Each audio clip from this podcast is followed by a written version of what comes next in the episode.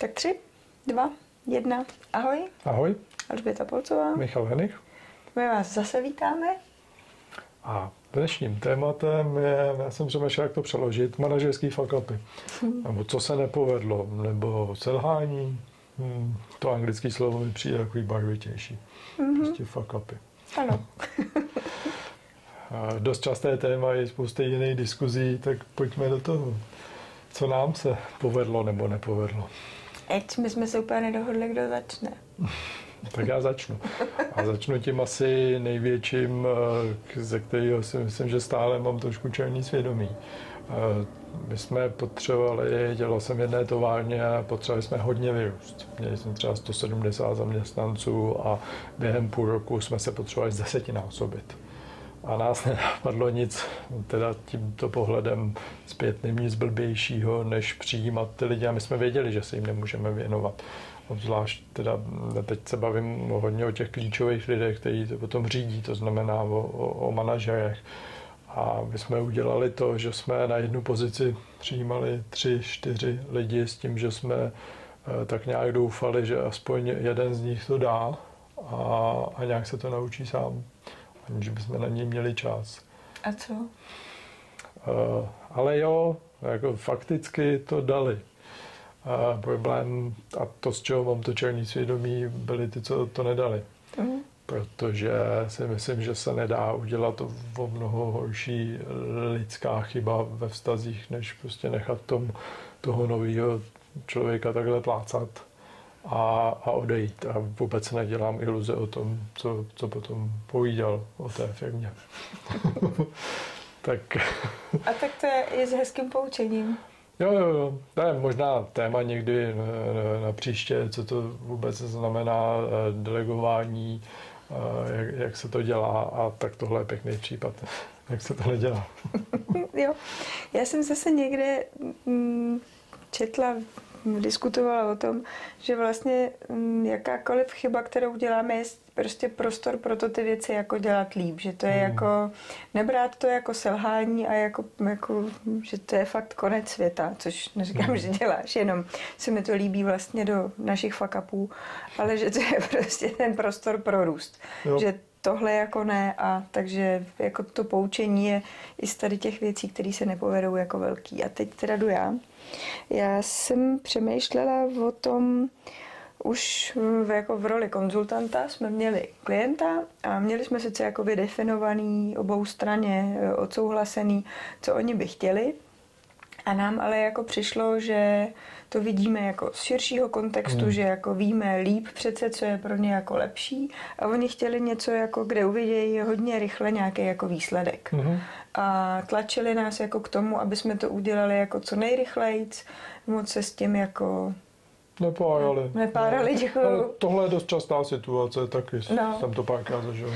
A pro nás bylo jako těžký jako to prostě nemít vycizelovaný, jako a jako nebejt si 100% jistý, že to je ta cesta, nemít to otestovaný, nemít k tomu všechny ty věci, co je prostě potřeba kolem. A teď ještě jako opravdu ve mně byla ta úvaha, oni jsou fakt jako pitomí, že to jako nevidějí. Že jako my jsme ty chytrý, který přece jako vidějí, že to tudy cesta fakt jako nevede, a ještě to po nás chtějí. No, takže to pak skončilo tím, že jsme se pak jako dohodli, že to jako prostě nedává smysl, aby my jsme to dělali. Ale pro mě to teda bylo jako velký poučení v tom, že když nějaký klient opravdu chce jenom nějaký kousek z toho, aniž by jako na to měl pořádný data, ale on to prostě chce. On ví, proč to chce, nebo někdy to teda neví. A mně tady přišlo, že ten případ to byl ten, ale jako je to jeho rozhodnutí a jeho odpovědnost. To je v tom asi to jako hodně důležitý. A není potřeba, a dokonce si myslím, že jako není úplně vhodné, aby to za něj přebíral kdokoliv jiný. A my jsme měli dodat to, co oni chtěli, protože oni věděli, že to tak chtějí, ale furt jsme se tam snažili rvát jako něco, co jsme si mysleli, že by pro ně bylo lepší, ale třeba to tak ani nebylo, nevím. Ale z tohohle už jsem jako vyléčená, abych si teda myslela, že jako, anebo to nedělám, když si myslím, že klient je idiot. To je vůbec poměrně problematické nastavení, ne, že by se to občas nestávalo. Ale mě na tom napadají zase teda, když se bavíme o těch poučení, dvě zajímavé věci, jak jste o tom mluvila. Jedna je, že jste měli tu sílu se dohodnout, že se dál nedohodnete. Jo, to si myslím, že pokud k tomuhle to dospěje, tak je to ještě celkem dobrý, protože tam se nestratí úplně ten potenciál do budoucna. Horší je, když to skončí výrazně hůř, což klidně mohlo. Jo. Jo. A druhá věc, která mi na tom přišla zajímavá, je, nám se to stává taky. Já občas zkouším ještě další jinou metodu, že prostě akceptuju to, co říká ten klient, což je asi základ té naší práce, ale na druhou stranu vím, kam to chci směřovat. Jo. A že možná, když člověk není tak urputnej v tom něco mu jako ukázat mu tu správnou cestu, takže ono to tam dojde organicky taky. Akorát, že to trvá občas trošku díl. Jo, tady jako my jsme pak spolupracovali na nějakých jiných věcech a tady do toho, to jsme fakt jako zavřeli a řekli jsme si, že ty přístupy jsou jako jiný a už jsme se k tomu nevraceli. Což to, že jste spolupracovali, si myslím, že bylo hodně zapříčiněné tím, že jste byli schopní se domluvit, že se nedomluvíte. Jo. No, já mám taky druhý příběh z mého už konzultantského života, ne z doby, kdy jsem byl jako manažer, a zjednodušeně řečeno by se to dalo popsat tak, že já jsem začal dělat něco, na co jsem v očích toho klienta neměl kvalifikaci. Já jsem jim tam nějak trošku pomáhal s managementem, trošku s finančním řízením firmy, prostě takový jako nadhled, a oni tam potřebovali okolo Vánoc udělat inventuru. A protože technologie jsou mým koníčkem, že tomu rozumím, tak jsem jim začal trošku radit i technologicky. A tam jsem hrozně pohořel. Z mnoha důvodů, ani ne tak ne, že bych tomu nerozuměl, ale nějak jsem jako neakceptoval taky ty podmínky, ve kterých se nachází, a prostě dopadlo to jako fakt strašně špatně. Což mě do dneška mrzí a myslím si, že to je jedno z mála těch konzultantských selhání, které mám takhle za sebou. To, co na tom mě mrzí vlastně nejvíc, že jsem vyplejtal ten potenciál k tomu, v čem jsem jim skutečně mohl pomoct. No. Že se prostě člověk znemožní nějakou úplně jako jinou ptákovinou, teda s prominutím, a na to si dávám od té doby teda velký pozor. No. Prostě pokud jsem tam odborník na něco, tak nemůžu být zároveň odborník na 150 dalších věcí. Jo. Tak je hezký. Napiju si za tebe.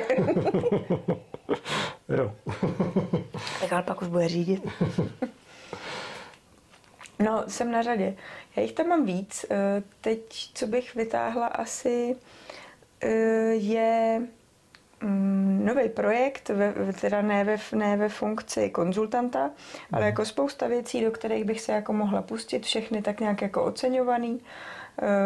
Všechno jako domluvený, že vlastně jako můžu cokoliv, protože se to všechno hodí, a úplně jsem se zavařila. Takže prostě klasický jako nestíhání, operativa, a i když člověk vidí ten nadhled a ví, že to jsou jako ty chyby, tak protože mě to jako velmi bavilo, hodně mě to jako nabíjelo a i inspirovalo všechny ty lidi, kteří kolem toho byli, tak jsem se prostě jako sundala tím, že toho prostě jako bylo moc a úplně mě to uvařilo. A já si tady říkám, často se o tom i tady jako bavíme, jako kde jsou ty, nebo na co si dávat pozor, jak to dělat. A pak přijde ta věc, že vás to fakt jako strašně baví a vlastně u těch věcí fakt jako chcete bejt. A to je podle mě ten červený praporek, že když se tohle stane, tak si fakt dávat pozor na to, o čem ty jsi mluvil. Pohlídat si, jako v čem je ta největší přidaná hodnota a ty věci, které už nejsou jako to ono, kde jako nepřinesete toho tolik, tak to prostě fakt pouštět. No, upřímně, komu se tohleto nestalo v té konzultantské DHZ? Myslím, že každý z nás má tohleto párkrát za sebou. No, tak já možná přidám poslední příběh a vracím se zase do doby, kdy jsem byl manažerem.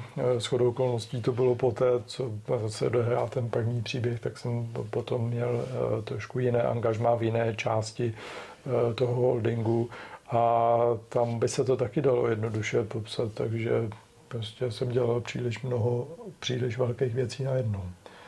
To znamená, když teda pominu, že majitelé mezi sebou neměli úplně vyříkaný, co vlastně má být budoucnost té firmy, ale měli představu, že mají růst, a takovou spíš tu finanční představu, tak my jsme jako objektivně potřebovali pustit opravdu velikánský interní projekty, vyměnit informační systém, dát dohromady dvě firmy, které se předtím nenáviděly, to znamená, nebo nenáviděli, prostě byli si konkurenční, to znamená velká změna kultury.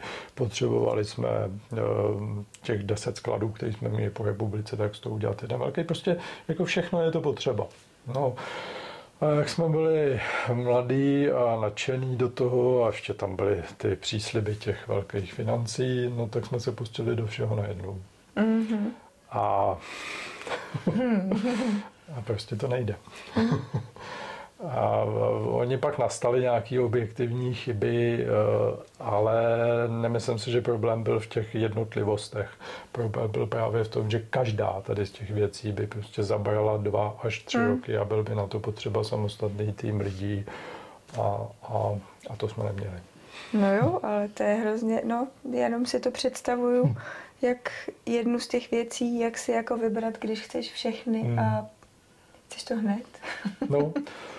No a to je možná to umění. Jo, to bez pochyby. To znamená prostě vybrat, když potřebuješ 4 věci, všechny 4 nutně, tak prostě nemáš tolik ručiček a nožiček. Jo, ale sám nevím. Tam ty předchozí situace, tak tam to naučení šlo najít poměrně jednoduše, tady vlastně do dneška nevím. A kdybych znova stál hypoteticky, což samozřejmě není možný, a kdybych tam hypoteticky stál, nevím, co bych vybral. Možná to, co by v ten okamžik mělo jakoby největší podporu. Jasně, a tak ono asi jako jednou, jakou, co z toho byste vybrali, ale že byste je vůbec vybrali. A to je další věc. Asi ano, asi by to bylo jedno, protože dřív nebo později by stejně nastaly ty další věci. A prostě jenom to nedělá všechno najednou. Jo. Já mám ještě jeden, který není jako úplně můj, ale byla jsem před x lety v nějaký organizaci, která se jako zásadně transformovala a já jsem byla u toho, jak se to jako nevedlo. A musím říct, že a tam jsem jako pochopila, to moje aha z toho bylo, že když sice máte nějakou pěknou vizi, ale nemáte nakoupený ty lidi kolem, tak můžete mít jakou chcete vizi, ale jako bez toho to prostě nejde.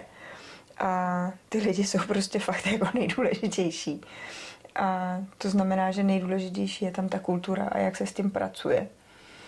A to pro mě bylo jako velká škola života, to už je jako dost dozadu, ale na tohle jako nikdy nezapomenu a jsem hrozně ráda, že jsem u toho byla, protože z toho čerpám jako doteď. To znamená, ten management si šel za svým, aniž by reflektoval vlastně ty podmínky, ve kterých jako se to má dít. Nehledě jako na to, že se tam děly i věci jako typu, ano, teď uděláme tohle, všechno najednou.